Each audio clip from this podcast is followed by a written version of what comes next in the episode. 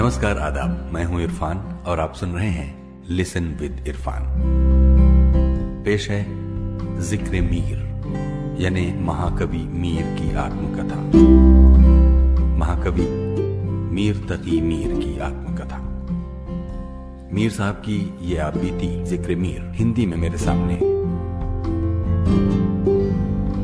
शुजाउद्दौला और दुर्रानियों का मिलाप। दुर्रानी वज़ीर ने एक बार राजा से कहा कि शुजाउद्दौला के बाप तुम्हें मानते हैं। ये अभी बच्चा है और घमंड का शिकार है।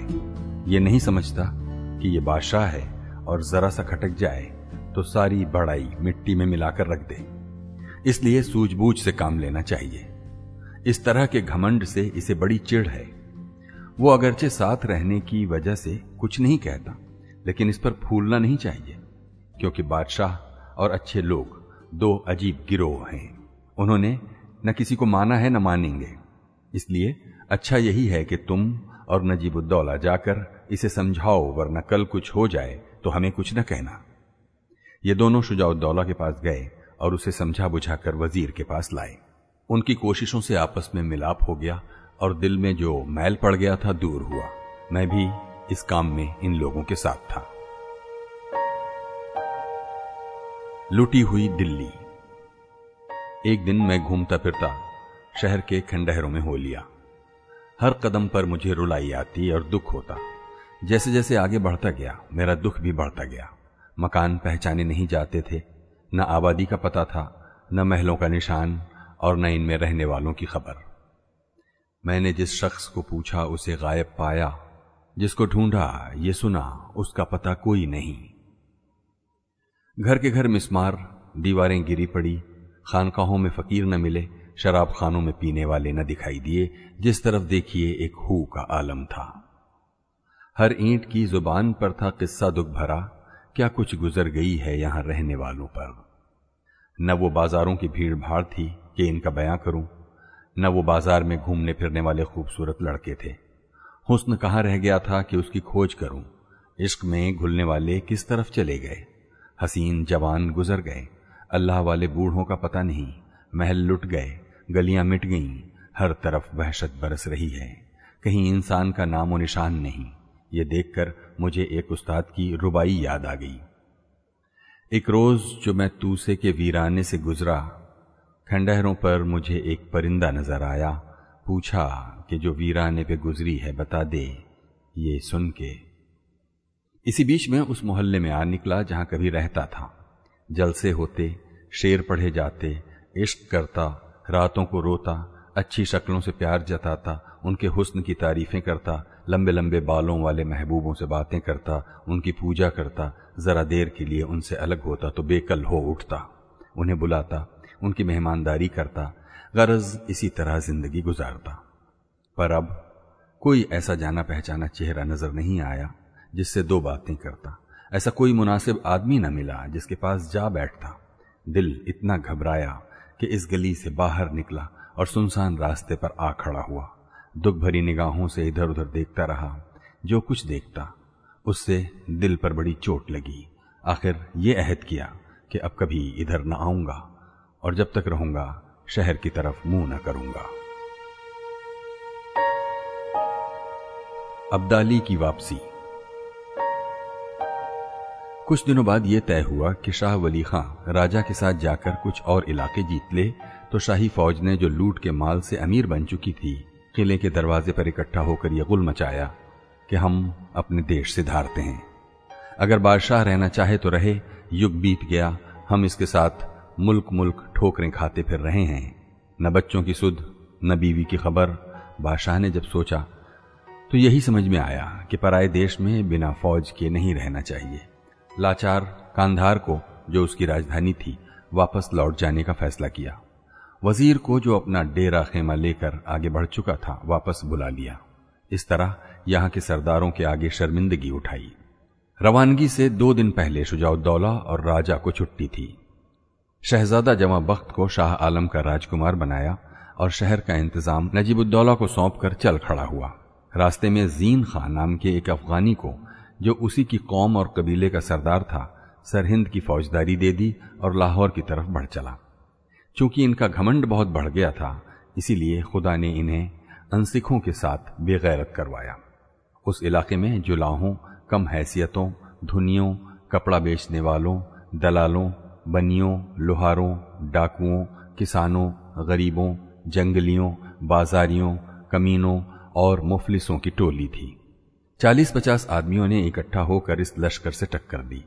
कभी इस तरह सामने आते कि जख्म पर जख्म खाते, लेकिन पीठ न दिखाते, और कभी इधर उधर बिखर कर सौ दो सौ अब्दालियों को घेर लेते और मार डालते। हर सुबह फितना उठाते और शाम होती तो चारों तरफ़ से टूट पड़ते। उन्होंने लश्करियों की नाक में दम कर दिया था। उनके लिए जान बचाकर भागना दूभर हो गया था। कभी सामने आते और लश्कर पर टूट पड़ते। और कभी अंधेरे में शहर पर हल्ला बोल देते और ईंट से ईंट बजा देते। बाल बिखेरे, चोटियाँ बांधे, लश्कर में घुस आते रात भर शोरगुल की आवाज़ आती रहती और दिन भर चीखो पुकार की गूंज रहती। इनके पैदल सवारों पर तलवार मारते और घोड़ों की जीन को भी खून में डुबो देते। इनके छोटे छोटे सिपाही, इनके छोटे मोटे सिपाही तीर चलाने वालों को पकड़ ले जाते और तरह तरह की सजाएँ देते।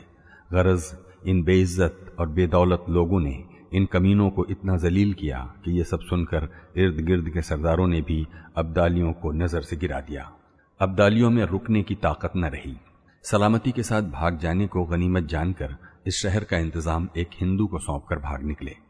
सिख भी इनके पीछे पीछे लूटते, खसोटते दरिया अटक तक आए और इन्हें अच्छी तरह सजा देकर उस सूबे पर कब्जा कर लिया, जिसकी आमदनी दो करोड़ रुपए थी।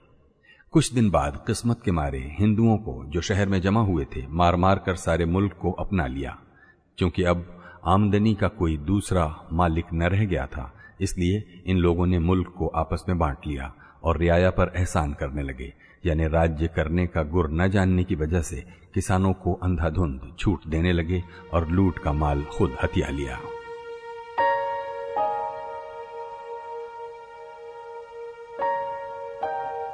सूरजमल की बगावत।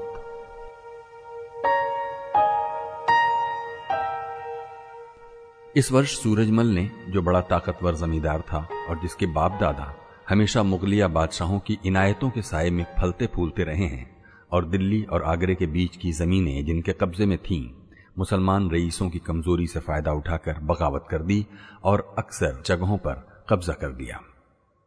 बदमाश किलेदार की नमक हरामी की वजह से इसने आगरे का किला भी हथिया लिया।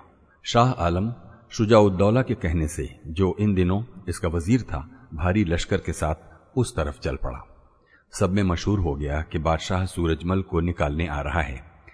जमींदार भी शहर और किले के बाहर निकलकर लड़ाई के लिए तैयार हो गए और राजा को लिखा कि तुम्हारा आ जाना ज़्यादा अच्छा है।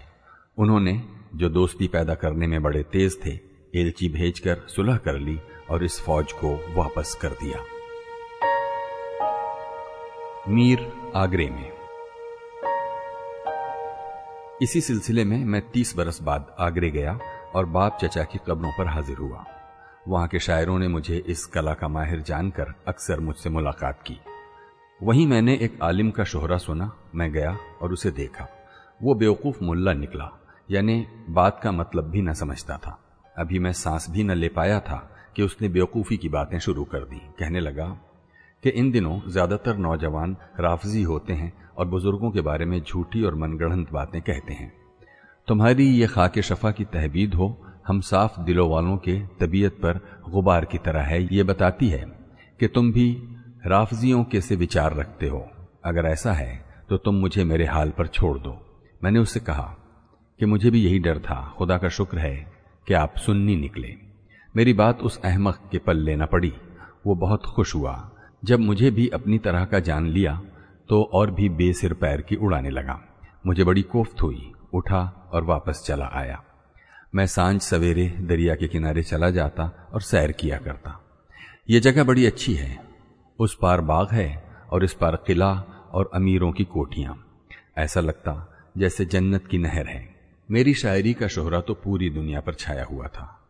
वहाँ के अल्हड़, हसीन, काली पलकों वाले अच्छी सच धज वाले, निगाहों में जश्न वाले और नेक दिल शायर मुझे हर वक्त घेरे रहते और मेरी बड़ी इज़्ज़त करते। दो एक बार पूरे शहर का चक्कर लगाया। वहाँ के आलिमों, फकीरों और शायरों से मिला। पर ऐसा एक शख्स भी न मिला, जिससे मिलकर बेकल दिल को सुकून मिलता। मैंने सोचा, खुदा की शान, ये वही शहर है, जहाँ की हर गली में फकीर, पढ़े लिखे, दीवान शायर, मुंशी अक्लमंद, बातें करने में मशाक सोचने में बेजबान, पढ़ाने में शेख, मुल्ला, हाफिज, इमाम, अजान देने वाले, तकिया, सराय, मकान और बाग थे। और आज कोई भी ऐसी जगह नहीं जहाँ जरा बैठकर जी खुश कर सकूँ। ऐसा आदमी नहीं मिलता जिससे कुछ देर हंस बोल सकूँ। मैंने शहर को एक जुनून बढ़ाने वाला खंडहर पाया और अफसोस करता हुआ लौट आया। इसी तरह चार महीने अपने देश में गुजरे। लौटते वक्त आँखें भर आई सूरजमल के किलों में वापस आ गया। मीर कासिम और शुजाउद्दौला।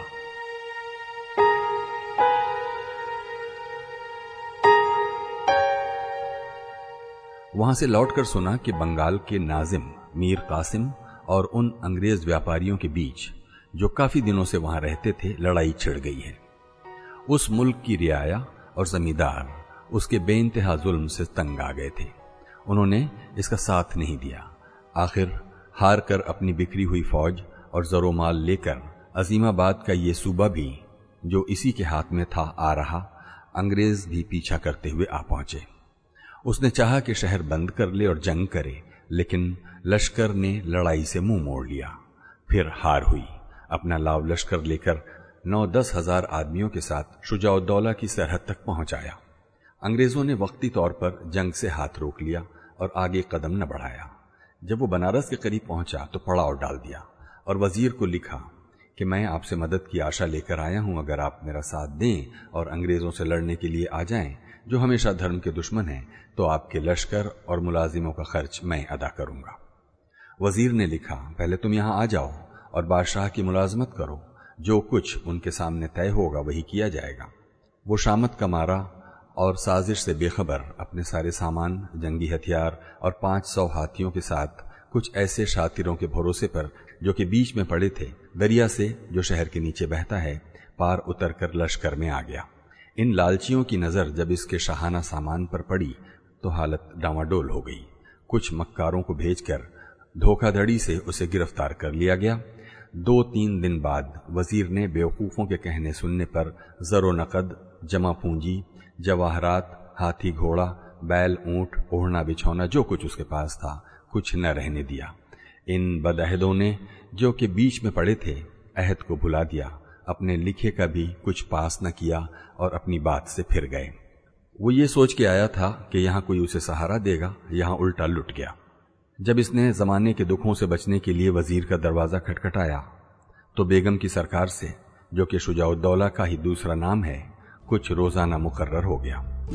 अब मैं बाकी कहानी यहीं छोड़कर दूसरा हिस्सा बयान करता हूँ।